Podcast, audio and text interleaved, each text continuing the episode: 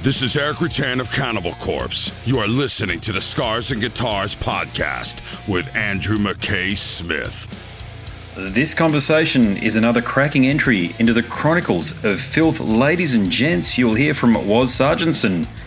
If you are unfamiliar, Waz's Cradle of Filth's second ever drummer, and also their fourth, as he returned after Nick Barker left the group. Waz recorded the majority of the cuts on the 1999 released EP From the Cradle to Enslave. Now, as regular listeners have come to expect, there is plenty of deep insight into the machinations of the group. Was delivers. It's all on the table, and I'm very appreciative that he was willing to share his experience and observations from his time in the band and his ongoing association. In addition to Cradle of Filth, Waz was a part of Extreme Noise Terror, so we discuss his tenure in that group as well. For those listening via the podcast apps, before the chat starts, you will hear the EP's title track from the Cradle to Enslave, and for those on YouTube, let's cut to the conversation right now. Let's go.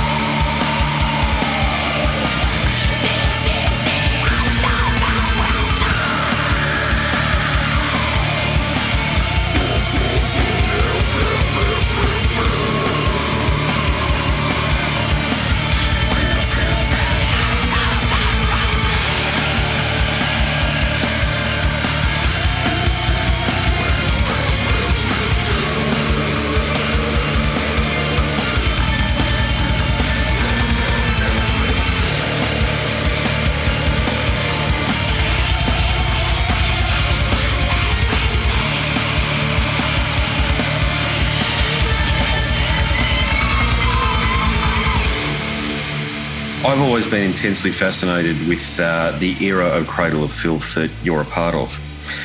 And I, to set the scene, from my conversations with people over YouTube comments from the other interviews and conversations, I should say, that I've posted, there seems to be two cohorts. There's people like me who grew up in the 90s who were there when Gen 2 black metal kind of first blossomed. So Emperor, yeah, yeah, Immortal, yeah. Satyricon, Cradle of Filth, these sort of bands. And then we sort of dropped off, didn't we? And sort of life, you know, we got into our late 20s, 30s, now 40s. And I'm, I'm fortunate that I've sort of come back around in my 40s and I've been able to uh, reignite my interest again, if you like. But there's a whole swathe of us that are sort of from that 90s era and we have a very different take yeah. on Cradle of Filth than somebody who got into them post Midian, post 2000, if you like. The the goth, totally, I call yeah. It, yeah, I call it the Marilyn Manson goth aspect of it, which I have yeah. no interest in whatsoever. I must say, it doesn't doesn't well, appeal to my sensibilities. Yeah. And and as as we'll as we'll talk, it's um I can relate to what you're saying, but it's kind of different for me as well. But I, I, I agree with you. It's um it's certainly um the people who are into the scene back then Mm. Well, even before then, there's so many different sort of takes on it, and it's like I always say, there's stuff that I don't like uh, about metal now, but that's not them being shit. That's me. It's it's it's my interest has changed. Mm. It doesn't mean that just because I don't get it doesn't mean that you know all these people are wrong. It's just you know we evolve, and it depends when you come across music. If you come across music at a certain time when you're young, it can affect you or or I in a in a different way than people. Um, what am I trying to say? Basically, I think when you come when you discover an album or a band, at that point, that album means something more to you than it does to people who've been listening to it for years. Do you know what I mean? And it's, so true. Yeah, it's, such a great point. It's, yeah. it's weird. Mm. Your your involvement in Cradle is largely hidden, but is crucial. Okay, so to set the scene for the audience, people listening, you performed on the From the Cradle to Enslaved EP on the tracks. The track, the title track, from the cradle to enslave, death Cl- comes ripping, and also sleepless, the anathema cover. Now, yeah. you, you certainly had the pedigree to join Cradle of Filth uh, after working with Robin in December Moon, and also uh, another killer release. I love this one here the Extreme Noise Terror album, Damage 381. Uh, I've spoken, yeah, I've spoken to Barney about that album. Now, I, I, want to cover your time in Extreme Noise Terror too, because you were part of a fascinating episode there for that group. But you know, the, the reason that we have come Design. together, of course, yeah, uh, is Cradle. Now, just to give you some background, you've probably seen though that I've had lengthy conversations with Stuart, with Nick, mm. uh, keyboard player uh, Greg Moffat, Ben Ryan, the original keyboard yeah, I listened, player. I listened to a bit of the the Ben one after you got in contact with me. I checked out excuse me, a little bit of Ben's yeah. um, podcast with you. Yeah. Yeah, lovely fella, very easy to talk to, and gave a lot of mm-hmm. insight into those early days. Uh, a, awesome big, a, a, big uh, entry in my uh, my catalog, if you like, is the chat that I had with Paul Allender. Although for Paul's own reasons, we spoke for a couple of hours. He wanted me to remove or not broadcast any conversation around Cradle of Filth. He just wanted to focus on his newer outfit. He's a fun, he's a funny fucker, bless him. he's a lovely fella too, I've got to say. Uh, but he, oh, he, he gave is, me he some. Is, he gave me some amazing insight into the group. I've got to share that. That I, have got to say, I don't think anybody else would know. He just gave it all to yeah. me, and then said, "I don't want you to share that." And I will always respect that when I'm having conversations. Same yeah, thing as you, mate. You know. Yeah, yeah. yeah. I, everything that I'm going to say, I'm happy for you to to broadcast unless I get to the point that I'm saying it and I'm like, actually, shit, don't, don't broadcast that. But there's no skeletons in the closet from my point of view. I think it's, you know, it is, I'm happy to talk about it. So. Mm. And look, and I, I, have had a superficial conversation with Danny for the show, but it was a part of a uh, the promotion for Cryptoriana, so we re- really weren't yeah. able to go deep. Okay, we're only able to no. talk about touring plans, album, all the usual bullshit. Yeah, you know, absolutely, I understand. Yeah your your name has come up a couple of times, and from what I understand, you you are considered a valued contributor to the group from the player's perspective, which is very important. Now, now my first question for you is: you, uh, as I've mentioned, you had the pedigree to be in the band long term. So, did you did you were you bought into the band with the intentions of being there long term? as a tenured member, or were you just bought in for the studio episode? Right. So first of all, um, I was in the band. uh, You didn't mention this, but I was in the band before they got signed originally. Oh, okay. So uh, just after the TFD demo, Darren Gardner, the original drummer, left. I replaced him. I did um, maybe about 10 gigs with them. Uh, the one of them's actually on YouTube where we supported Bolt Thrower. It was Bolt Thrower and Benediction, and us on first, without blowing my trumpet or our trumpet. That was right at the time where Cradle were just just about taking off. We blew the shit out of Benediction and Bolt Thrower.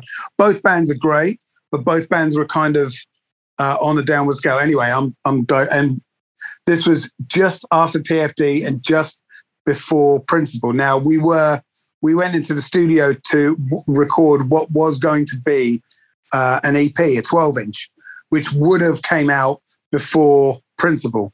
that 12 inch never never happened, never transpired, and shortly after that, Nick replaced me in the band.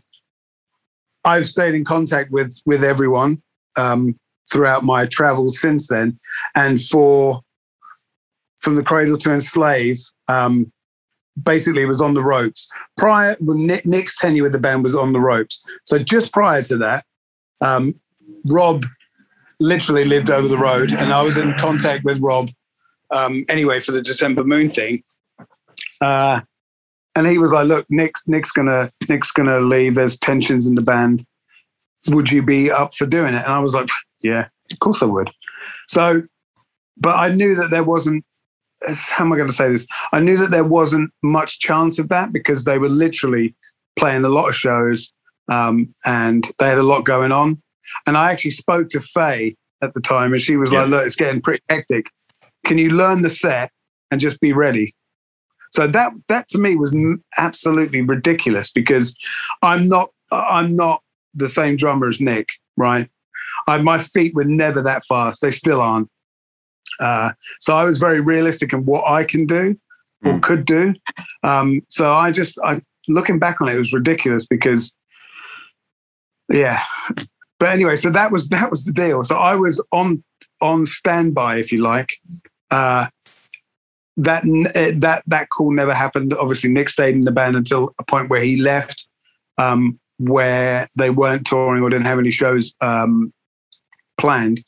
And then I went to do uh, from the cradle to the slave. Now I went in purely as a as a session guy. Um, there was to- I did those songs which were relatively literal. Well, I think we had a week's rehearsal and then we went and recorded it in Liverpool, Liverpool Parr Yeah. Street Studios. Um, and I remember having this conversation again where I'm sitting now in my house. You've got to get some context. Uh, we- had Rob over the road. We had um, there's a band called Annihilated from from Ipswich. He lived across the street. We had Phil from Extreme Noise Terror just down the road. So literally, and Dan actually now lives around the corner from me. So this little square of Ipswich, where I'm in, west side of Ipswich, was proper proper metal in those days. Anyway, I remember speaking in the in a, a pub around the corner, and Dan was like, "Well, you, do, do you want to do it?" And I I had to explain to him. I said, "Look, it's been it was a good nearly ten years since my first time with the band." I said, "Look, I can't I can't play like that.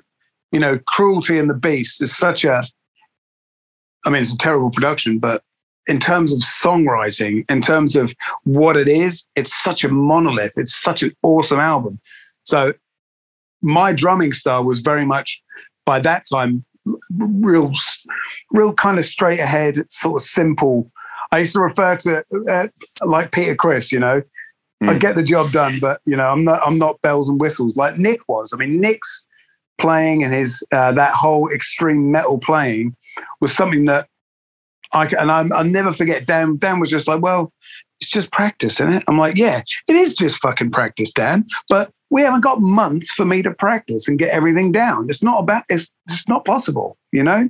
And I remember there was a show that they did uh, at the Dynamo, which was the the one that was the show that was upcoming, and they got a guy called Dave Hirschheimer to do that Yeah, Um, correct. and I, I've I've not heard the uh, recordings, but I remember Rob getting back and he was just saying, "Oh, it was just horrible. It was just terrible."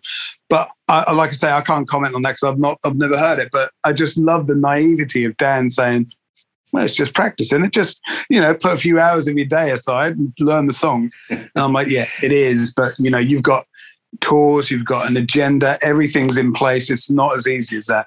So I was offered the gig, but I politely said, I can't do it because simply because I couldn't play like that.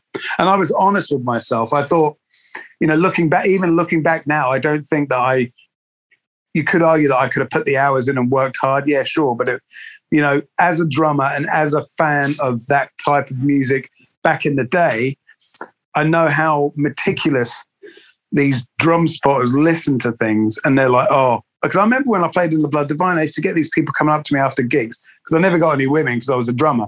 And I'd get these drum spotters coming up and saying, Oh, yeah, you did that differently then than you did on the album. Why? And I'm like, I don't know, mate. I've had a few pints. I just went up and enjoyed myself. I'm sorry yeah. that I played that fill wrong. But that, so I was very conscious of that. Um, but yeah, so that's how that worked out. Um, obviously, I'm really pleased that I got to do the EP with them. I don't think that it's I don't think that my work musically holds a candle to what Nick or what Adrian did, but I think that's part of its charm. You know, I think the part of the simplicity of it, um, and the fact that it's that one of their most popular songs. You know, I'm, I'm pleased. So yeah, sorry to ramble on around your question, but that's basically long and short of it. No, it's awesome. No, ramble as much as you like. Um, I've got to give you mad props. So I remember when I first heard uh, from the cradle to enslave. I remember thinking, wow, doesn't Nick sound different? He seems to have done so. He's got more of a D beat thing going on, you know, you know, this sort of thing. And I loved it.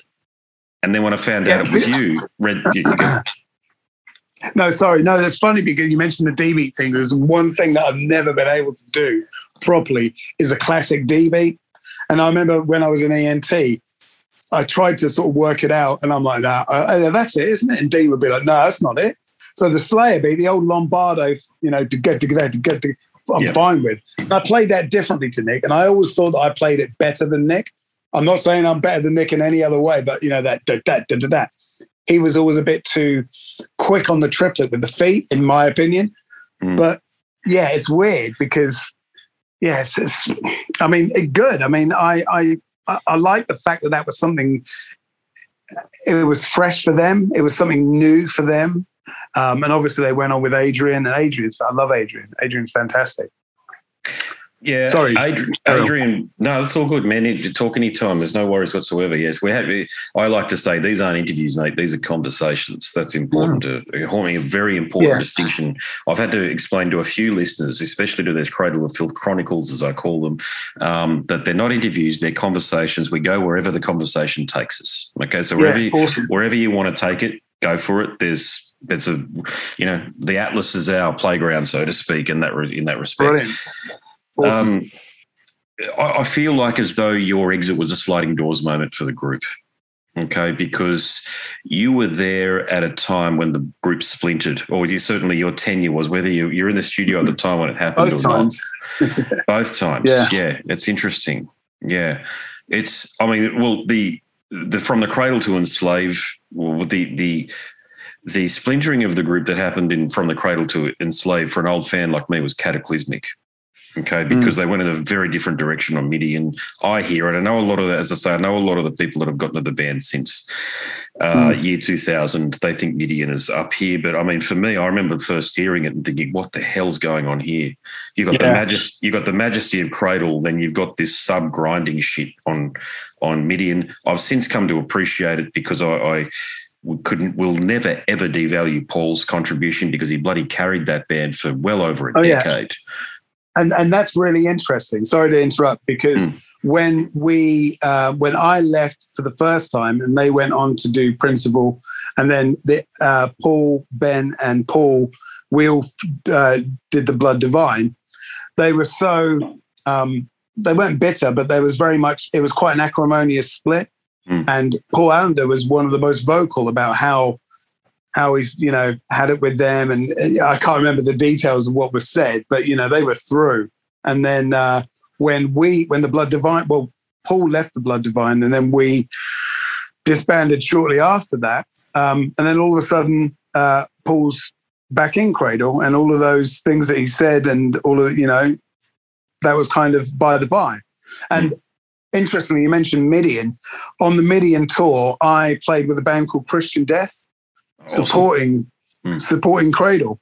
So I was back with with Paul and Dan, um, and obviously the Midian lineup. And I remember, you know, we just spent like three years in a band together. and I remember I didn't really talk to Paul much. He was just like, "Yeah, it's really good to be playing the old stuff again." I'm like, "Okay, cool. Well, you know, you were fucking, you fucking hated it when you when we were in the Blood Divine."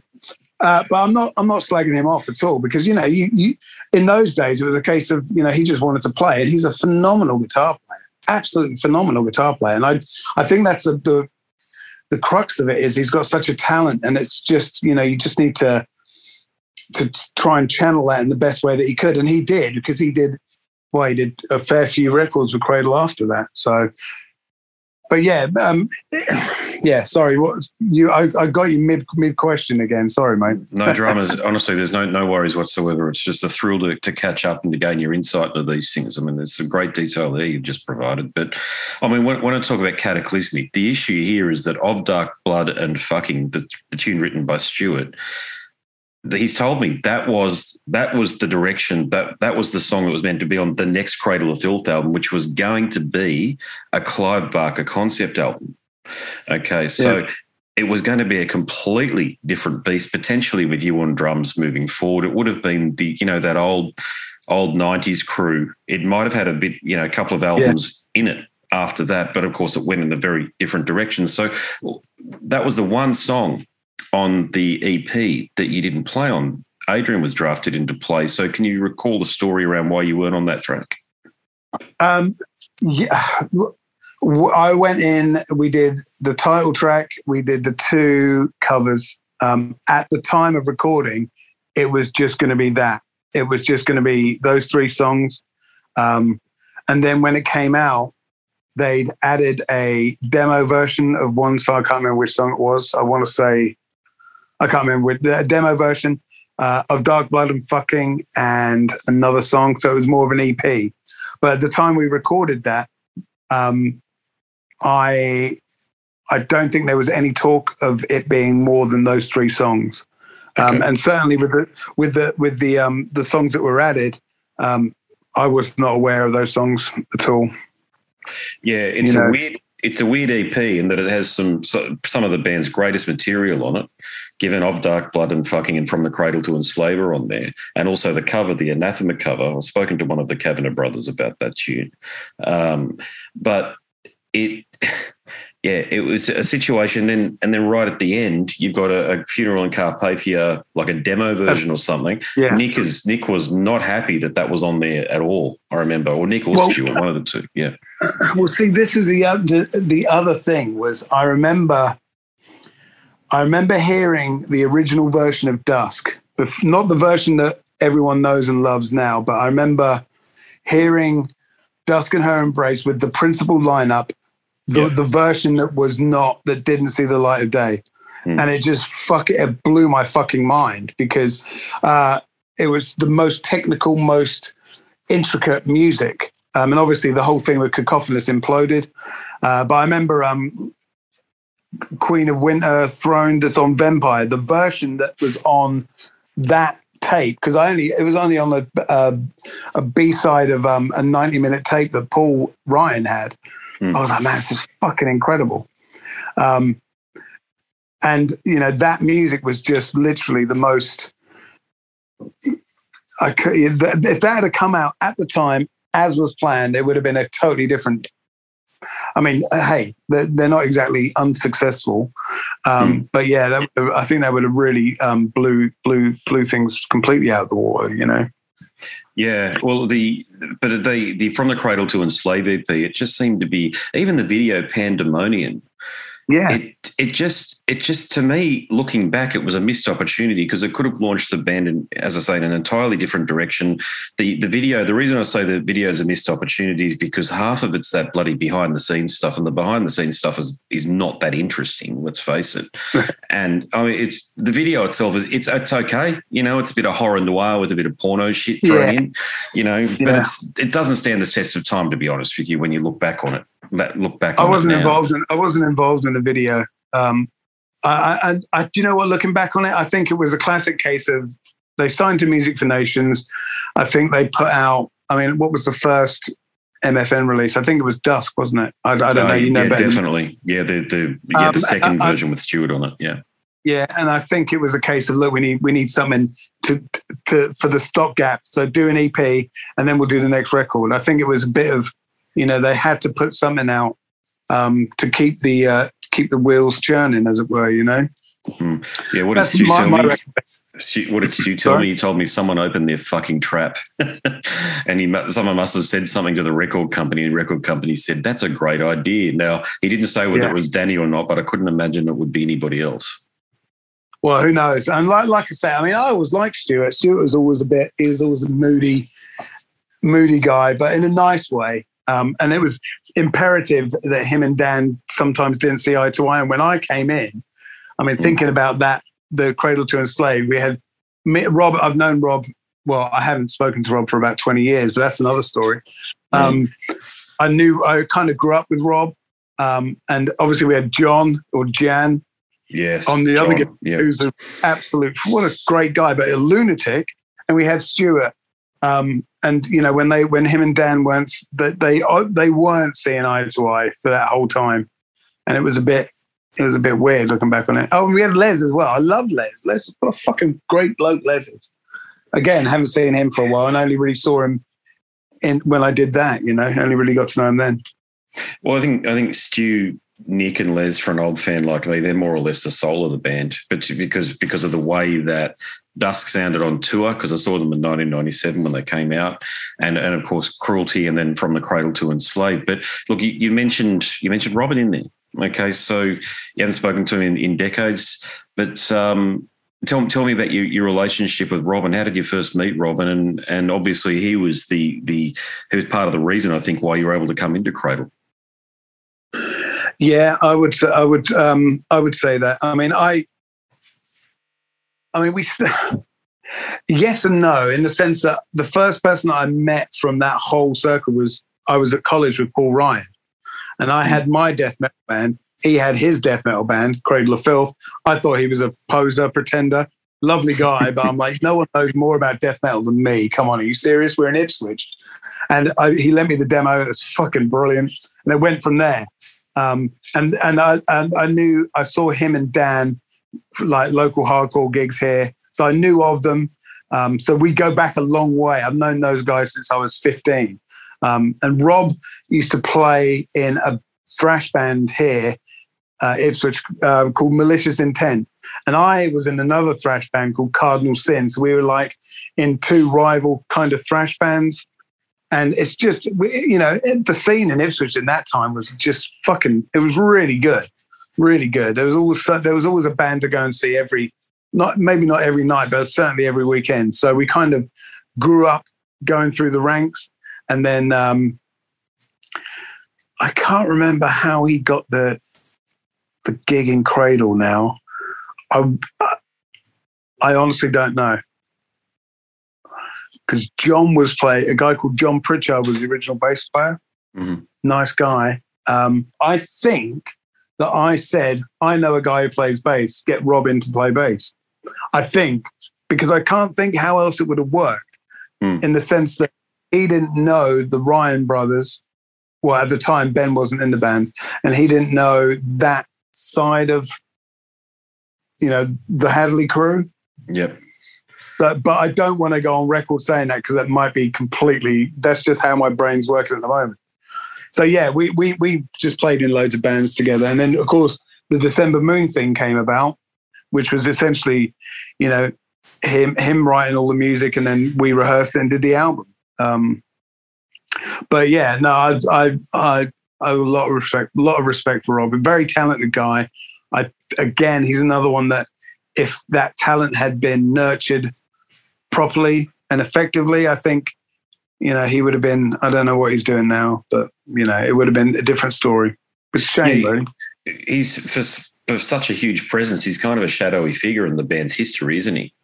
Because um, I remember Nick, Nick told me that he felt that he didn't know how to tie up his shoelaces and stuff. So there's obviously like there's conflict in any band. God knows I've been in enough of them my bloody self to know that that they, they can be very, very difficult and interesting places to be in at the best of times. And you're just trying to get to the either the end of a rehearsal or even worse, at the end of your bloody gig, just make it through intact without murdering one another at the end of it because of the mistakes that are made and even just people's attitude on stage or what have you. So there's never going to be, there should never be any judgment on that front, especially if people no. are referring to comments um, drawing on their memory and making comments on their memory, you know. But with your for such an enormously talented group that was producing, you mentioned Paul Ryan there. Gosh knows I've tried to contact him a few times after having a chat with Ben, but it seems I can like, hook you up. Oh, brother, that would be magnificent if you could. Yeah. Oh, yeah, absolutely. I'm sure he wouldn't mind because uh, after the falling out again, they they him and Dan and the old label manager of Cacophonous, the guy called Neil, don't remember his surname. They re-released the um, what did they re-release? Something recently.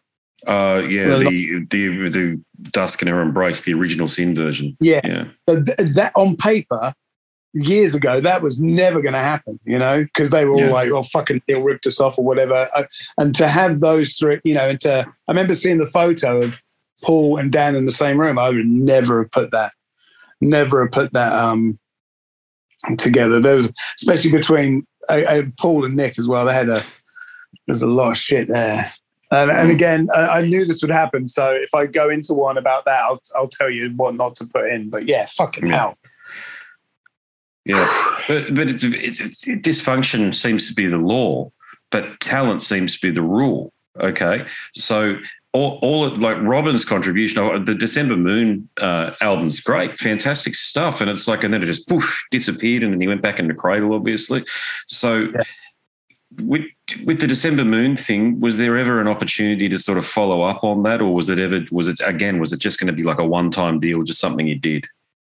Um, it was difficult because Rob was in Cradle at the time, and I was in the Blood Divine at the time, and to the end, towards the end of it, Extreme Noise Terror as well. So mm. you had, it wasn't just a question of me and Rob getting together and making an album. It was a question of, well, Rob's signed to Music for Nations.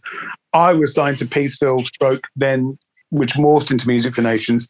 And it was very difficult to find middle ground. Um, so it was just for that one album. Um, we did always want to do a second album. Uh, and it never transpired. Uh, and then we we lost contact, and he he moved away from Ipswich. So, um, yeah. but yeah, so it was difficult. It was tricky at the time because on the excuse me on Damage Three Eight One, it says that I appear courtesy of Music for Nations, which they had to. MFN insisted on that. Um, and it was funny because I remember being at MFN and Andy Black, the guy that worked there, was like, "Well, oh, we heard that December. That what a bloody brilliant album. We'd be interested in that. We'd be interested if you guys want to do another album. And that was that was like, well, yeah, that'd be great because we're we're on MFN in different bands anyway. Mm. But again, it never materialized. And it that was right around the time of Rob was doing uh, Cruelty. Um, and yeah, it just just never never materialized. Um, yeah, life, life has other plans, doesn't it? Yeah, yeah, it does. It does. Yeah. What what's um, what's your take on Danny's role in the studio when you were there recording? Because from what I understand, I mean Stuart was really at the helm of the band at that time, certainly around the music. Danny, Danny, this has been said repeatedly across the interviews. Danny doesn't write music; he comes in after that's done. So, from yeah. from your perspective, that the music was being written. Did Danny come over and say anything to you about your performance? No, he would well in the rehearsal studio it was just a question of and again i'm trying to go back in time and and remember we were just left to to get on with it and um You're right. Stuart was, you know, the guy that would be like, no, do that there, and then do that there, and then we'll do this. And and Dan would just kind of kind of hover. Um, he'd he'd contribute if he felt he needed to, um, but in the studio, it was it was kind of left to us work workmen, you know. Mm, yeah. Um, but he never he was never like you know lording it up like a like some kind of maestro. He was always he was always just Dan, and that's the thing. That's the the difficulty that I. Um, it's different for me because, I, like I said, we were 15 year old kids going to obituary and autopsy and all these great. You know, we were kids in in the scene, and mm. we kind of. So he wouldn't ever come to me and be like, Oh, I think maybe if I'd have stayed in the band and had a longer time with him, he probably would have done over time. But there was never that like, right, not being funny, da da da da da. It was, it was. We, we all still had the same relationship, and even to this day, when I see him around, you know, it's just, it's just, just, you know, people that are two guys that have known each other for a long time. Yeah, gotcha. You know, yeah, yeah. Um, but he was never tyrannical or. Um, or anything like that. The only time I remember him being a bit like that was when we were playing pubs. Literally, the the I remember uh, it's a fucking Aldi. Do you have Aldi in Australia? Yep. Yeah, they're everywhere. yeah. There's a lovely pub just just just down in Whitton. It's called Safe Harbour, and we Cradle played there a couple of times. And I remember we had played with this band called Shocker, and they, they were shocking, like proper like proper heavy metal, you know. And that was the, with the hair and everything. And there was an argument of as to who was going to go on last, who was going to headline. And I remember Dan saying, "Well, we're fucking we're fucking signed. We should go on. We should go on last. This is a joke." And I remember him standing on a can as he did it, and he fell flat on his ass. That's the only time, the only time that I remember him ever having that kind of like, well, you know, that kind of ego thing. Yeah. Obviously, when he's had a few drinks, he could be a knob, and that's why he gets, you know, it's the reputation of, oh, I met Dan in a club, he's a fucking dip. But, you know, we're all the same, aren't we? Mm-hmm. You know, in the sense that, in put myself in his position, I'm not surprised because you get all these knobs coming up to you sometimes, especially in Ipswich back in the day. He used to get all sorts of people coming up to him and they all want to chat to him. And that was before the whole camera phone thing. And, you know, but yeah. Yeah. So no, I can't say anything bad about Dan because he hasn't ever done anything that I've thought, oh my God, what a dick, you know. And if he did, I would be able to actually, you know what? There is there is a fucking story. And that was on the Midian tour with Christian Death, where that he was on our bus and he was larruped. He was fucked, and he um he spilt wine in. I can't remember whose bunk it was. Yeah. But he was, you know, I was like, Dan, man, Dan, you just spilt fucking wine in so and so's bunk. And he was really apologetic. And, you know, the next day he came and sorted it all out and he was like, I'm sorry, sorry. And I, I think that if, had that have been, you know, someone from, I don't know, the crew or someone that was part of his entourage, I don't think it would have been dealt with with the respect that he did mm-hmm. with in that situation. Um, but yeah, you know, I'm I'm digressing. I'm sorry. No, it's all important stuff, mate. It's all part of your part of the fabric of the band's history, if you like. But uh, it is interesting, though, isn't it? He's the one tenured member over the past. It's it's getting into 30, 32 years, I think now, isn't it? 1990, 1991. So, you know, so 32 years. He's the one consistent individual across that. There's been something in the vicinity. If, gosh, if you include touring members, not including touring members, it's over 40 tenured members. So people that have appeared in liner notes on the back of albums, if you buy the physical product or what have you, or if you go to Wikipedia. Some of them didn't even exist. Jared Demeter never existed. Yeah. You didn't know that. I knew that. Existed. Yeah. what, what? I think they got a photo of Robert and made it those longer. Uh, but the thing is, was. Andrew, the thing is, it's the thing is that you, you know for, for Cradle to work, and indeed for a lot of metal bands to work, they need that figurehead. So you take the figurehead away, you take the you take Dan out of the equation. What have you got? You know, you've got you've not got. You need Dan to be the spokesperson and the voice, and indeed, you know, creatively, he's second to none. Lyrically, absolutely brilliant. And and I think that's that's the crux of it in the sense that you can. He's always been very, very protected by, you know, com- record labels because they know that Dan, it could be Danny in the fills, right? Mm. Because it doesn't really matter who's playing drums, it doesn't really matter who's playing bass, um, as long as you've got that figurehead. And I think that's partly why he's lasted so long. Not because, and I'm not disrespecting his his passion and his commitment and you know his drive, because that is obviously um, there for all to see. But I think just just the way that the the um the thing the whole thing set up, you know, that he has to, you know, without him, there's no band. Simple as that. From, from what I gather, Faye's influence over the band after Cruelty, it just it became huge. Okay, and and I'm join. This is me speculating and joining pieces of jigsaw puzzle. You know, the conversational jigsaw Yeah. puzzle pieces together. They the opportunity. Marilyn Manson was huge at the time. We all remember 1998, 1999, Mechanical Animals, very different album to Antichrist Superstar, hmm. but it was very much. You saw both album covers, the Antichrist and the Mechanical Animals thing, both had Marilyn on front. It was after that explosion, if you like, and and the success of Cruelty, you started seeing merch just with Danny on the front.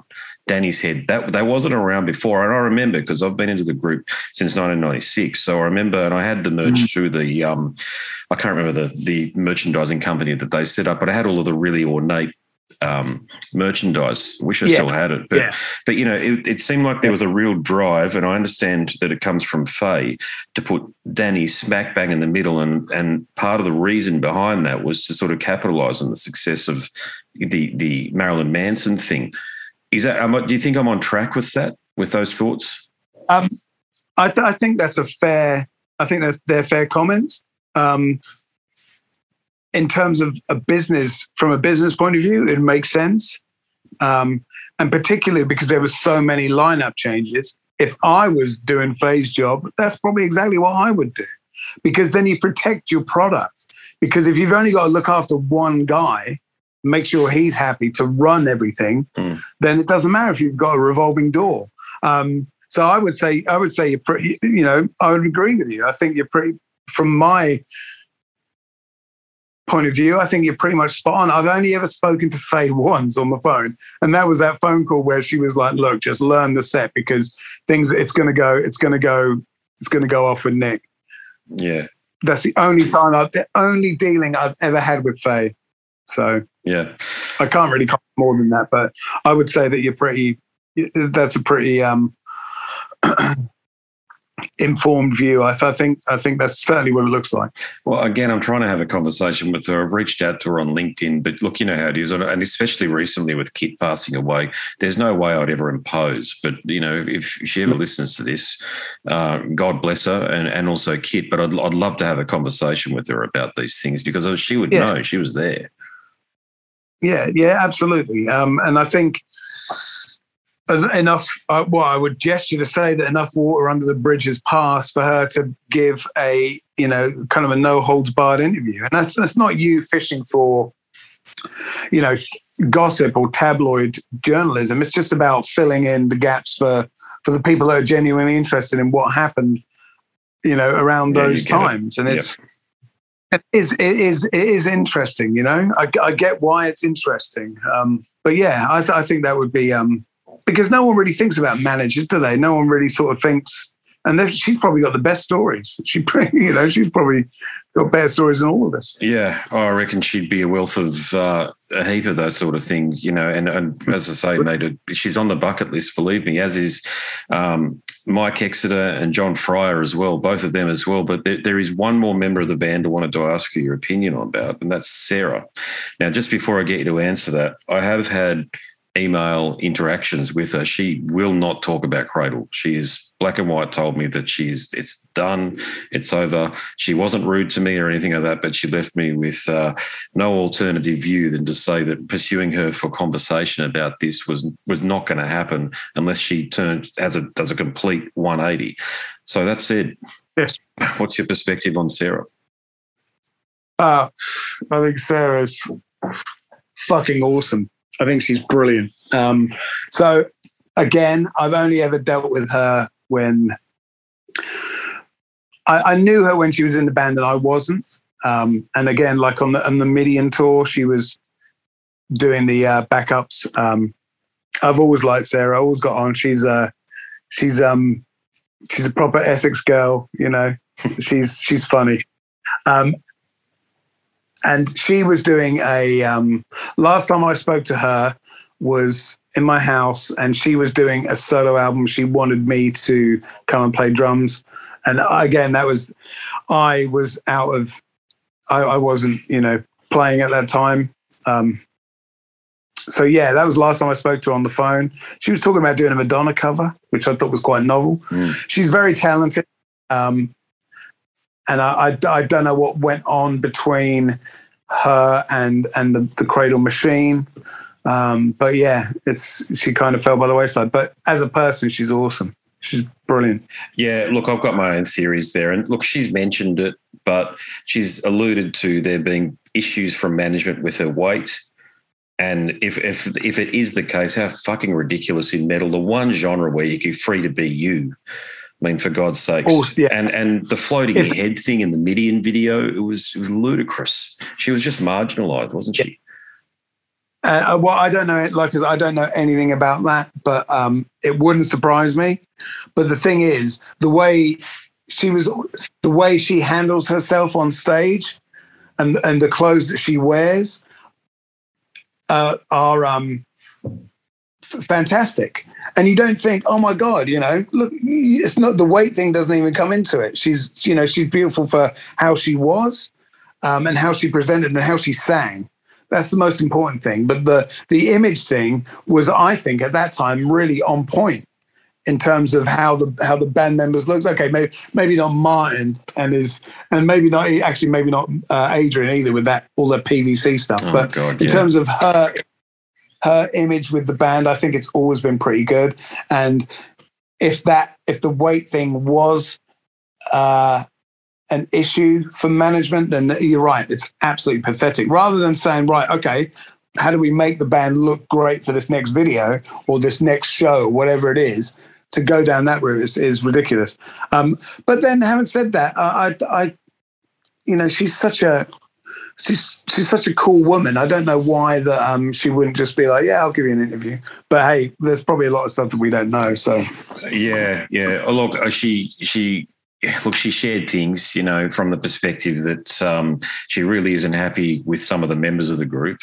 And she didn't want to yeah. go. like she, she would go to the point where she I think she wanted to share stuff, but then she went, "Oh, I've gone too far," and then she'd pull back. And I'm, I'm like, "Well, there's always going to be respect here, and in, in so far as share whatever you want, however you want."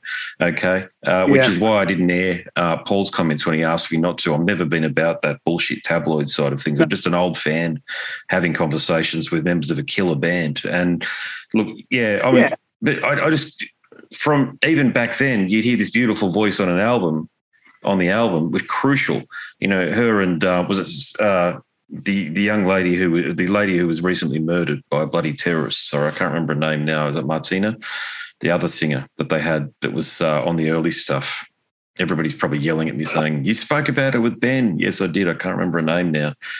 Um, yeah, I don't. I don't. I don't know how. I know. Uh, I know that in the early days, they would have Sarah singing, but the voice, the spoken word, um, parts, female parts, were done by another woman because bless Sarah's Essex drawl, you know, just wouldn't work. Um, but I remember, being, I remember there being another. I want to say Danielle. Andrea. I don't know why. Andrea Meyer. So yeah, I was on the tip of my tongue. Yeah, Andrea. Yeah, Meyer. I don't know. Yeah. So I mean, I know I know that that was a thing in the early days, but you know, yeah, uh, but but Sarah was a crucial part of the band's sound, but she was never in the photos.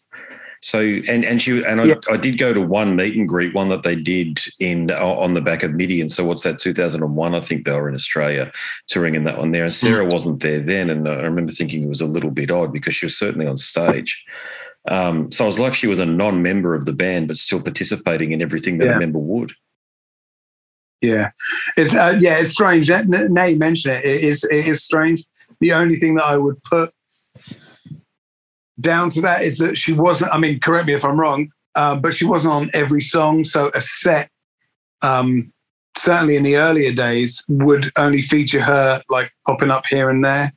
Um, so I don't know. I don't know why that wasn't. A, I don't know why that was a. Um, maybe it was a management decision. I don't know. Yeah, who knows that know. one? Unless unless it comes from one thing, I will say, unless it comes from either Faye or Sarah, we'll never know 100 percent for sure. Yeah, yeah, yeah, yeah. You know, hey, I mentioned uh, Mike Exeter. So he was brought back in um, after the relative failure of the production on uh, Cruelty, something which I didn't hear at the time. I must confess. I thought the album, courtesy of the songs, just sounded brilliant. But he, you worked with Mike. You must have because he was behind the desk, I think, when you were recording. So what was it like working with a with a fellow like Mike? I can remember Mike Exeter, and there was another guy there. Um, you probably know his name. Literally, Andrew, it's literally we drove to Rob and I drove up to Liverpool. We got the stuff together. I set up, and I think everything was everything was either done in a day or two days. Uh, I remember them being very nice guys. I remember them being very professional. Um, and the other guys had worked with them before, so there was a bit of a rapport there that that they had that I didn't. Um, but that's about all I can say to be honest. It's about all I can say. Dan Spriggs. They were very good. Yeah, the other fella. Yeah. For what, one day, two days? So. Yeah, fair enough. Yeah, I think he was crucial to the band's sound overall because you can hear what later albums sound like, and and I think John Fryer has been unfairly. Oh well, you know, when you really deep dive into it, but but John Fryer is a, is a legend. I mean, God Almighty, who hasn't he worked with? It's probably easy to put so, but just for people who don't yeah. know who he is, you know, he's done many albums with Depeche Mode. Uh, I'm not saying he's responsible for that sound, but he was around through them crafting an yeah. incredible career. Nine Inch Nails, yeah. he had Pretty Hate Machine. Okay, that revolutionized God. Everything was different after right. Pretty Hate Machine, wasn't it? But um, yeah. did you have anything to do with John at all, or was it was that no, nothing to do with him at all? Jesus, it sounded Sorry. it sounded magnificent though, didn't it? From the Cradle to Enslave though. When you heard it, were you just like, "Oh my God, look, listen to that"? Yeah, I, and you know what it was? It was it was Stuart. It was Stuart's riff. You know that that that main riff with the the little guitar melody. I knew that it was a it was a massive riff. And Stuart, I mean, again, in terms of what he did on Cruelty, the riffs, the fucking riffs. Now, this is the other thing, Andrew, that you need to. When I was in Cradle first time round, I was proper death metal all the way. So when this black metal stuff started coming around, okay, we put the face paint on and stuff, but I was very much in the camp of this this new stuff, you know, Emperor, Burzum, Darkthrone. It wasn't what I considered black metal. Uh, black metal to me was Venom, you know, early Frost, Mercyful Fate, Bathory, Hellhammer. And I didn't really like or get into this trend uh, of you know this second wave of black metal, and I really couldn't connect with it. Um, certainly not in the same way that everyone else did. Uh, other guys in the band did. Obviously, they were they were right to embrace that wave, but you know, sorry, what was it? What was the question? Sorry, I'm rambling again. Oh no, I got there from. Oh, we're just talking about how how I, I, just love the sound. You know, we're talking about John Fryer, and you've you've yeah. answered the question by talking about the riff, which is killer. Because I agree with you. You know, I yeah. mean, without a killer riff, listen to those old Bathory albums, like the first Bathory album, and you know this, yeah. you know, In League with Satan, these sort of albums. I mean, you listen to them, they sound, to be honest, they sound like shit, but they they they don't because of the riffs that are on there, and people forget that metal is about the riff. Yeah, exactly. And and that was that that was the real focal part of that song. I knew that it was um i knew that it was i knew that whatever they did had to be significant at that time. Mm. so it was i knew what i was doing was going to be um like lauded you know? Um so yeah it was the riff that did it. Uh the i knew that the, the riff made the song. So. You mentioned you had some positive things to say about John, and I've got to say, given my conversations, many conversations with the older members, that's rare. Um, you, your take on John is that he's, he's a hilarious fella, but did you see him contribute much Love. in the studio? Um, I think as much as anyone else. I don't. Uh, obviously, the um, we we did one song uh, and two covers, so he would always be larking around, always be, you know, the the the, the funny guy, for want of a better better description. Mm. But did he contribute much? I, th- I think he did. Yeah, I think it would be unfair to say that he didn't contribute. I certainly remember him throwing suggestions in, and you know, the good thing about John is that when you when we were rehearsing that song, we'd have to obviously we played it over and over again to try and iron things out before going to the studio. And John would always be, you know, Papa giving it metal face and you know trying to, Hmm. you know, get into it. Uh, whereas Stuart would just be there with his fag hanging out of his mouth, just just doing his, just playing what was required because he obviously thought, well, I just want to go home or whatever. Hmm. But yeah, no, I think I think I think um, John contributed as much as as anyone else. I don't uh, whether he wrote as much pound for pound. Um, I I wouldn't like to comment, but certainly when on the Midian tour, he was yeah, he just did his thing, did his thing, and uh, he did it well. He was, you know, I like. I think John's awesome. I wonder where he is now. I thought, he, I think he moved to Canada or something. I don't know. I haven't seen him in years. Yeah, that's what Lovely. I heard. Yeah, that's what I heard. He seems to have dropped off the radar completely. And believe me, Yeah, he's- I think that's what we do, isn't it? After Yeah, well, look, I've tried to um, see if he's on LinkedIn or something, but I mean, you know, given the fact that he goes by, well, he's known as John, but his name is Gian and this sort of thing, God knows where he's ended up and what he's doing. But it seems to me like as though he's just left the music industry completely and he must be leading a, an everyday life like we are, you know? Yeah. No, he was big into um, like computing and IT and stuff. And I did hear a rumor that he was working in that realm, uh, possibly something to do with computer games. I don't know. But hey, fair play to him. Look, Nice guy. He was always really cool to me. He was always really cool to everyone. Mm. Um, and I think he he did a tour with Christian Death after he left, Yes. um, like a, a, a run around Europe. So Yeah. yeah, lovely bloke. Yeah, there you go. Hey, look, I'll finish by, by talking about extreme noise terror. I mentioned up top, I'm fascinated with your tenure uh, in the group because it was this, for people who don't know, uh, extreme noise terror. You know, this is a group that collaborated with KLF during the British Music Awards and stuff. They had an enormous impact there for for a very short period of time on the on the psyche. Certainly, the the, the British psyche. Um, Mm. Very subversive outfit. I love the group, I've got to say. And I've had a chat to Barney about the album Damage 381, which coincidentally you're on as well. So Barney is the singer. Everybody knows him as a singer for Napalm Death, but he wasn't for a period of time. He was actually the singer for Extreme Noise Terror. And Phil Vane jumped what yeah, Phil Vane jumped into Napalm Death, and I remember when it happened, thinking after Diatribes, I thought they'd. And I- again, sorry, just to repeat myself, I'd spoken to Barney about it because I wanted to know if the reaction to Diatribes was so bad because I remember the reaction to Diatribes from Napalm Death had forced him out. And he he more or less said, "Look, I wanted to keep on going the grind route, but the other guys wanted to do this Sonic Youth sort of influenced music." And um, and it and it may have put. He didn't say whether it was or it wasn't, but I think the the inference was clear that yeah, they they weren't really getting along and seeing eye to eye musically. At the very least, he went into Extreme Noise Terror, Terror, Phil Vane into um, Napalm Death. Nothing happened with Napalm Death, but Extreme Noise Terror came out with this killer album that you're on, Damage 381. So, what's your take on that episode of, of your musical Wow. career? Right. So I grew up going to ENT shows here in Ipswich as a young kid. Literally, I was at high school. We'd go to, you know, um, incredible bills back then, you know, Extreme Noise Terror, Bolt Thrower, Carcass, Napalm. Uh, so I literally grew up seeing, uh, you know, that was when they were proper, proper hardcore, UK hardcore punk. Mm. Um, so I, I can't remember how I they rehearse. ENT used to rehearse at the same place that Cradle rehearsed, um, a studio called Springvale Studios on the outskirts of Ipswich. And it was, I think it was Rob again. Rob's like, oh, you know, uh, ENT are looking for a for a drummer.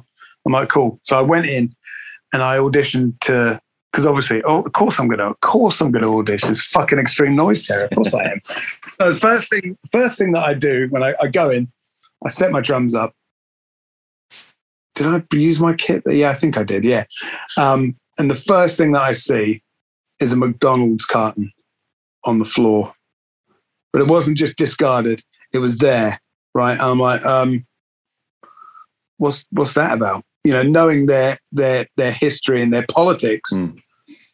I was vegetarian for 19 years because I grew up with the hardcore scene. So Mm. to go into an Extreme Noise Terror audition and find a fucking McDonald's carton there, I was I wanted to I I had some questions. So I'm like, uh, what's what's that about? And Dean, in his inimitable way, was like, oh, we don't give a fuck about any of that now. I'm like, okay, cool. I don't really care either. So anyway, I I I I got the gig, um, and they were. I look back on the album with with fond memories because they're just the it was it was just ridiculous. But as a as a as a drummer, I was doing an album on Earache Records, which I grew up. Some of my favorite albums are the classic Earache albums from you know the late eighties, early nineties. I literally Mm. yeah, abs- absolutely. Altars of Madness, realms of cha- realm of chaos, symphonies of sickness. You know, mentally murdered, all the napalm stuff. I could go on for ages. That's literally my childhood. That is what I was. that that's my terrorizer. That's my stuff. Um, so to do an album on Earache with a band that I grew up uh, loving was a no-brainer. But the problem with that was um, was that as it was Dean and Ali who were the main, they were the band there, and there was a guy called Lee Barrett on bass. Mhm. So Lee Barrett on bass, you say Lee Barrett to someone, people are like who?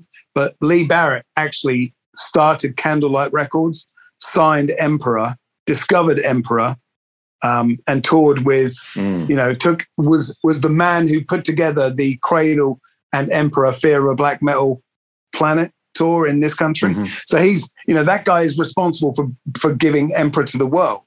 So he was on bass.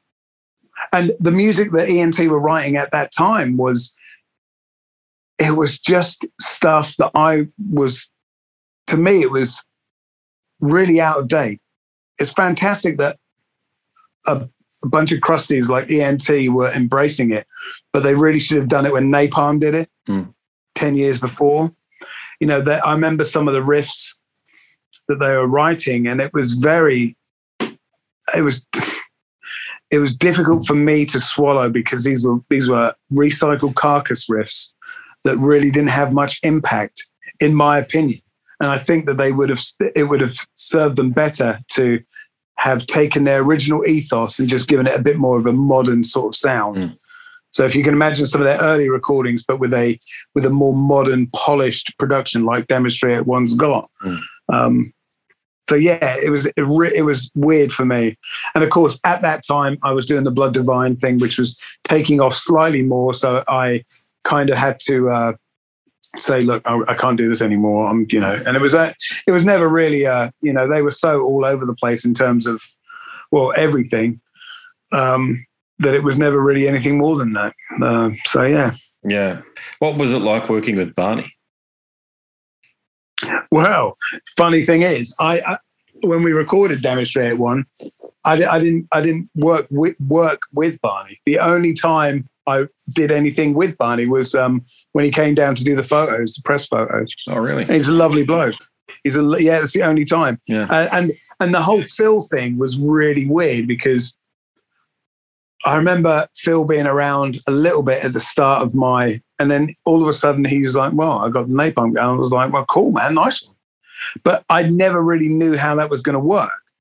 Um, and I don't think I don't think it worked out particularly well. And then Phil came back to the God rest his soul. I love that guy. He was he was a really, you know, such a such a nice bloke and such a you know, I don't know. It's he was massive in the in the in the local scene, you know, and I think that it was never really destined to work out for, with him and Napalm or with Barney and ENT it's it, the best way I can put it is like that. I mean, both bands literally swapped for a matter of months and then swapped back. Mm. You know, it was weird.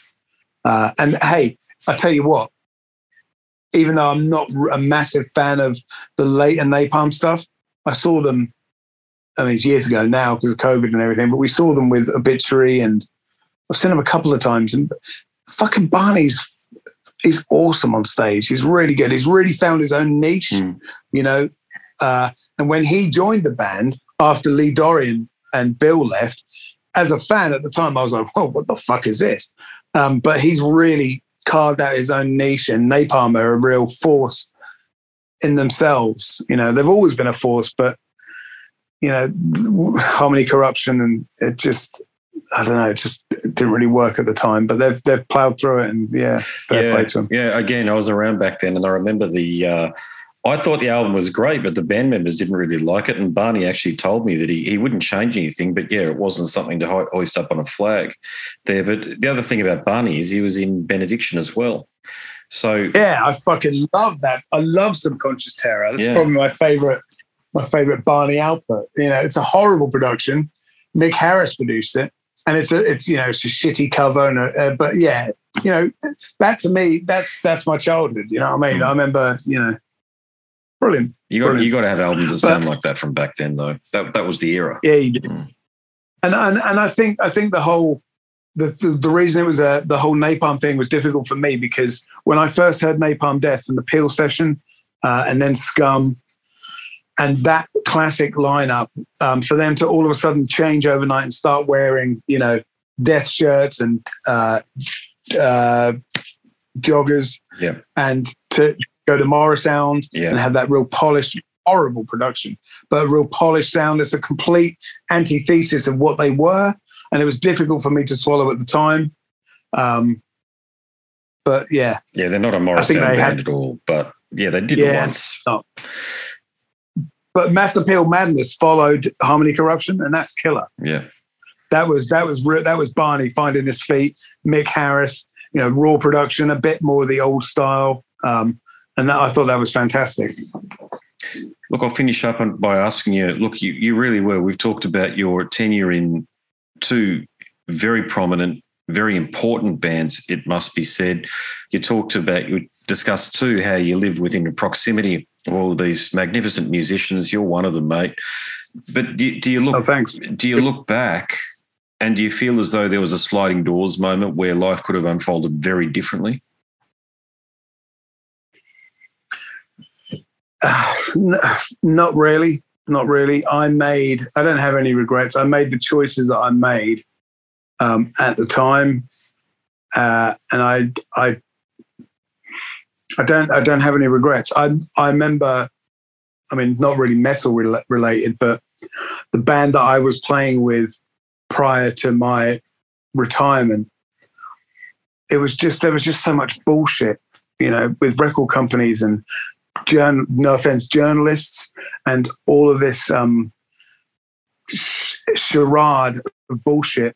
I just thought I've had enough. And what I wanted to do, I wanted to be I wanted to be normal. I wanted my brother would phone me up and say, "Look, we're going down, going into town. Come," and I couldn't because I had to go to London to rehearse or something. And I really hated the whole uncertainty and how mm. disheveled my life was. I wanted to just have a base. I wanted to start a family. I wanted to be normal and have go to work, come back, get paid. I, I genuinely craved that. Um, and that's exactly what I did. I had I had a couple of children, um, and I've you know I, I, enjoy my my work, which obviously takes up most of my time now. Um, and and I'd made that conscious decision, and I I um, you know, and, and, the other records that we haven't talked about is the Deinonychus records, which have just been remastered and mm-hmm. re-released by Andy LaRocque from uh, King Diamond, which blew my mind. Um, so that those are two records that I really hold in high esteem because they're they're ridiculously heavy. And I, at the time of making them, I was like, "Oh, this is just so fun. I can't get my head around it." But looking back now, blows my mind. But yeah, to, to answer your question, no, I I don't really believe in any of that. I think that if I'd have um, there's a chance I could be uh, still playing in bands and being successful. Mm. But there's also a very high chance that I'd still be playing in bands and just plugging away, trying to work out where my next paycheck was coming from and doing anything that would come my way. Um, yeah, yeah, that's interesting. But with the, sorry, with the Deinonychus albums, um, I, I, can certainly see that it's an entry in your your your, your catalog, if you like, or your your resume. But Andy LaRocque, that's a pretty serious person to have come along and actually do some some work with you. How, how did all that happen? Fuck knows. Uh, we did those albums uh, at the turn of the century, so 2000 and 2000 and 2001, I mm-hmm. think, or might have been 99. I don't know. But I literally, um, Marco messaged me and said, "Hey, look, they're all being re-released. Andy LaRocque is remastering them all, repackaged, new covers. Everything's on Spotify now and Apple Music." Um, and yeah, good, fantastic. Because, like I said, I, I, look back on those records as being real. I really, because um, the way they were recorded was very unique. Because he would send over a cassette of his guide guitars to a click track. Yep. And literally, I would make stuff up over the top of them. So I would write all of the parts. There's a couple of parts where he would say, right, that bit's silent. Don't play on that part. Uh, apart from that, I was left to my own device. And then I'd fly out to Holland, set my drums up, play to the same tape in the studio. Mm. And he would be as surprised. He would be surprised because he would be, he'd have an idea of what I would be playing. But of course, I didn't play what he thought I was going to play. And then, excuse me, the uh, music took shape from there. So it's a really unique way of recording. Yeah. Um, so yeah, uh, I look back on those with with fond memories, and I think that they're they're definitely the that's definitely the darkest music I've ever been involved in. So. Mm. Glad to hear it's on Spotify. If it's not on Spotify these days, uh, you're basically hidden. Um, yeah, um, that's the other. Sorry, sorry to sorry to bang on, Andrew, but that's the other thing. I mean, nowadays, in my day, it was a case of you do a demo, you send it to a record company, you get signed, you go from there. Nowadays, you need a you know, record companies won't even give you a look in unless you've got X amount of followers on Facebook or, or, a TikTok following. You know, that to me is just such a, I don't want to sound like an old man, but it's such an alien world. And I can't imagine uh, being uh, a struggling musician in 2022. I, you know, it's, I mean, it's great from a band's perspective in the sense that you can own everything and put it all on your website and sell it and make all of the profit. But you've got to get people to your website. You've got to get people to those gigs. So it's, I, I can't even imagine doing it nowadays. It's, it's really like that as a writer, mate. You know, the uh, publishers won't talk to you unless you've got a five figure following yeah. on Facebook. It's fucking stupid. Be like, well, how ridiculous? How I mean, this isn't the be all and end all. Plus, I can go and buy for about for about two hundred dollars. I can go and buy ten thousand followers. You idiots! I mean, there's so many ways of exactly. gaming the system, but I just don't do it. I couldn't be bothered. What's the point? But you know what? I, yeah, what's the point? But I think the way you're doing it um, will prevail, and I and I think that if I was a uh, still a musician, I think that I would do it the way that you know the old school way. And I think mm. that if it's any good, and if there is some substance to it, substance to it, it will come good. You know, I I I, I think that there is still, you know, some integrity in being, you know, just doing your own thing for your for your own reasons. You know, because like you say, you could you could if you did do that, you wouldn't be rep- what you would be. You wouldn't be representing you. You know, you'd just be this facade, and it's it's, it's not about that. You know. I think you've just been smart too, if I can make that observation. I mean, what you've talked about, I, you could be talking about my life there, where you made a decision that you wanted a proper job, you wanted to have a family. Yeah. These are all things that I had listed as goals when I was a young fella. Thank God I've been able to go down that route. The the idea yeah. that you can, everybody can sort of lead the life that Lemmy lived, because we all know intimate details about Lemmy's life these days, courtesy of the amount that Buddy Rolling Stone and those fuckhead magazines have written about him. Yeah. Um, and you, you read it and think mate, that's a one off. That guy was cast from a very different die. The rest of us, mate, if you're not careful, you'll end up on welfare and potentially in a position where you can't recover financially. And as Jordan Peterson talks about, there's the spiral into hell. Um, you know, broken relationships, you know, not proper, not having proper relationships, broken relationships with spouses, not having proper relationships with your own children, and God knows whatever mm-hmm. else is going on in your own family. But you've got to put in as much effort into that often as you do into the music. It's not just about the music. No, it isn't. It isn't. It's it's um and like I said earlier about the whole black metal thing coming into the into the um the scene, that was something that I couldn't relate to. And and music changes all the time. Um, so to having to if you know looking at it from Dan's point of view again, I mean they've always kind of done their own thing, but they've still had to recognize current trends and you know what was you know they had to keep current mm. and that whole aspect of keeping um, up with the times was something that you know I always kind of struggled with, and I think that that would be that would be such pressure, you know. Um, and like I said, there's something to be said for stability. Uh, and once, I mean, the main thing that appealed to me when I was a musician was was seeing the world and and touring. Mm. Um, but touring's fantastic when there's a certain budget behind the band that you're playing with. If there's no budget behind the band you play, it's, fucking shit. Awful. Yeah. Because you live back band and you know nobody's looking after you. Um, but when it's slightly a higher level than that, it's it's fucking wonderful. But yeah, no, like I say, I I um I needed to to be I needed stability. I wanted to it's almost like right, that phase of my life's done now. What let's do something else now, you know? And sometimes I sit here and sometimes I see uh, bands come around and I think, you know, I should, I'd love to get into something again. So I'm never saying never.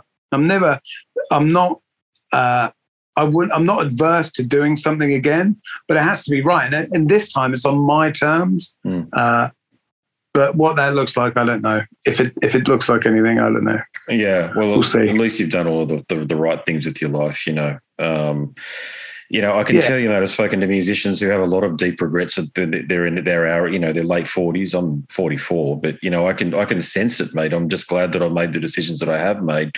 A lot of the musicians, yeah, totally.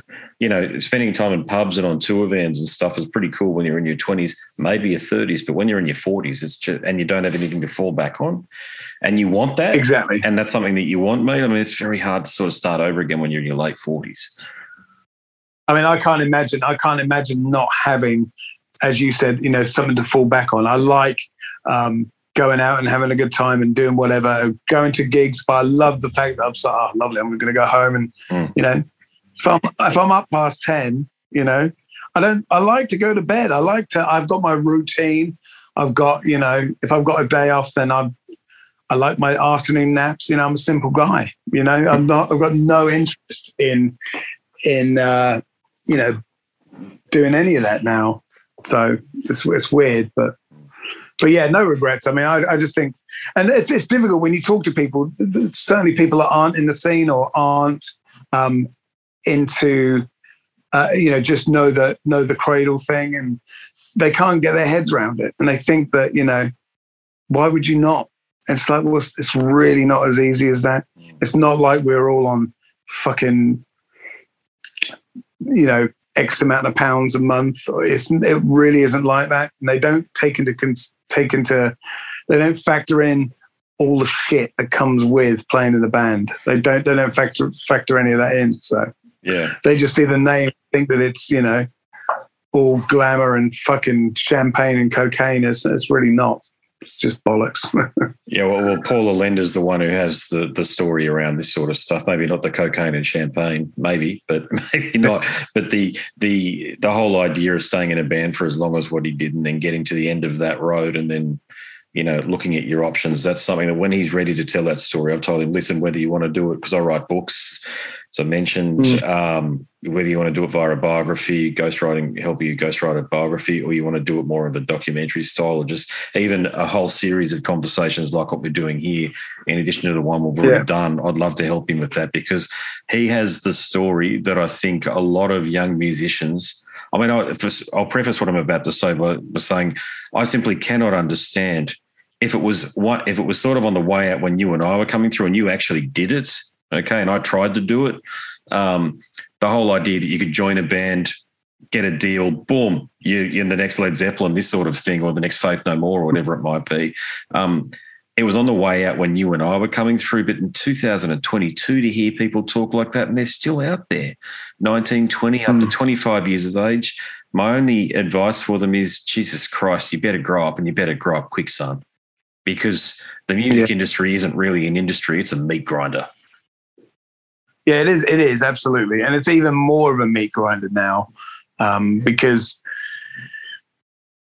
Hey, do, do, you know what though? I mean, I like it, it would I'm just trying to think of all the tools that bands have got at their disposal now. You know, Instagram, TikTok. I'm just trying to think that it's yeah, fuck that. Seriously, fuck that. These days, you know? all of the bands have all of these tools available. That's the I even find it as a podcaster. I mean, I've, I've got killer conversations mm-hmm. with a killer conversation now with yourself to share with people. That cuts through because nobody else is really doing a lot of that stuff. But even yeah, even absolutely. even my conversations with other members of bands, whether it be Megadeth or what have you, you look at the numbers; they're not there because these people they yeah. go on these press junkets and boom, it's. And I mean, I'm not even. I'm, yeah, and I, look, I can tell you, I've earned nothing doing this. I'm not trying to earn money doing it. It's purely for the love and for the passion. No uh, that I do this. Yeah. You know, I've got a job, like we say, uh, in the day and day job, and you know, I'm a scout leader and all of this sort of stuff as well. So I've got a pretty well-rounded life, but this is my hobby. Um, yeah. And I think people have got to sort of look yeah. at it that way. And I think your your your tale above any uh, more than anybody else in the group that I've spoken to sort of highlights that. Yeah. Um, I, I, yeah, it's it's if you yeah, I mean I the ideal is to have the the full time job, the revenue, uh, and then do the band stuff on top of that. But that's difficult to do when you're twenty something, hmm. and then then one takes over the other because you can't go into work and say, you know what, I can't come in next week because we've got three or four dates to do. It doesn't work like that.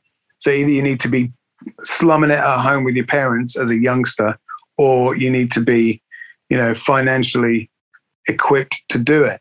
Um, so yeah, it's yeah, it's it's it's it's one of those things, though, isn't it? I mean, like I say, I'm I'm, I'm grateful for the things that I've done. I'm grateful for the experiences that I've had, hmm. um, and the people that I've met. You know, but yeah, it's and I, I like this, things like this are fantastic because I like talking about it, you know, and I think that there's loads of um, there's so many different little tales, kind of spring, you know, they, you know, thank you the opportunity, you know, to, to about. Well, thank you very much, brother. Uh, truly appreciate it. No worries. Thanks, bro. Nice one. Been a pleasure. Have a good day. You too, mate. No worries. Enjoy your evening. Well, there he is, ladies and gentlemen. Was Sarginson. I really appreciate that he was willing to have a chat for the show. If you like that one, and if you're unfamiliar, go across to scarsandguitars.com, click on the link at the top of the page. This says Cradle of Filth Conversations, and you can hear me talk to Stuart Anstis, Nick Barker, Greg Moffat, aka Damien Gregori, Lindsay Schoolcraft, Dani Filth, Richard Shaw, Ben Ryan, Something else, I've written a book, Scars and Guitars, Volume 1 Conversations from the World of Heavy Metal and Beyond. And yes, the members of Cradle of Filth do feature amongst its pages. Click on the link in the banner if you'd like to try a sample. Go to a marketplace and download. Download a sample, and if you do complete the purchase, do hit me up because I want to thank you personally. On that note, here's some more information about the book. But before I let you go, my name's Andrew Mackay Smith, and I'm the host of the Scars and Guitars podcast series. Thanks so much for tuning in. This is Erik Rutan of Cannibal Corpse. You are listening to the Scars and Guitars podcast with Andrew McKay Smith. I've been the host of the Scars and Guitars podcast since 2017. The first musician I interviewed for the show was David Vincent from Morbid Angel, and things have just snowballed from there. In all, I've posted almost 650 podcast episodes featuring conversations with many of the leading lights of rock, heavy metal, and beyond. It just got to a point where I thought, I need to write a book about all this, so that's exactly what I did. In Scars and Guitars Volume 1, you'll read a heap of deep reveals and commentary, such as Dez Fafara talking about Coal Chamber and why the band will never return. You know, if you're a, a band just starting out, you need to hear me. Do not start a band with partners. Ever. Yeah, wise words there. Sage advice, mate, for anybody. Don't ever, because I, I can't go do Coal Chamber right now unless I get others involved. Phil Anselmo talks about the episode in his career which gives him the greatest sense of accomplishment. I think the staying power of the, the fans and the staying power of the I, of the songs, you know, whether it's Pantera, Down, or Superjoint, the fans remember the songs. Alex Skolnick from Testament confirms it. yes, playing the guitar in Ozzy's band is anything but an ordinary gig. Will Silenoz from Dimmu Borgir write a book? Pär from Sabaton gives advice to people who want to start a band. Look at the team around you. Look at the bandmates. If uh, if the guys want to be on the stage, then it's all cool. If the guys want to be backstage, then it's not gonna be cool. Current and former members of Cradle of Filth discuss the band's seminal 90s material. Read about the reaction to George Lynch and Mark from Suicide Silence's comments when they throw shade at then President Donald Trump. We have this idiotic monster, you know, this egotistical, self-aggrandizing, complete piece of shit in there. I, I, just, I just can't understand how we've gotten to this place. And yeah, we kicked a hornet's nest with Sepultura. Percussive overlord Gene Hoglan talks about recording with Chuck Schuldiner. Chuck was always, um, you know, he was he was very, you know, very open-minded, and and he was into having his his musicians that were playing with him just reach out for, for the best stuff that they had. Phil Campbell from Motorhead discusses what it takes to get sober. John Five answers his critics who dismiss his tenure with Marilyn Manson. You know, my name is John Five, and Manson gave me that name, and um, I had some of the best years of my life in that band and, and learned a lot. And we get the lowdown on Trey Azagthoth from those who would know, including his mother.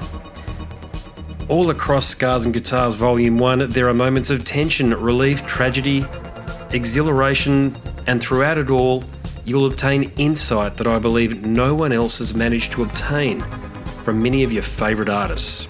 So treat yourself.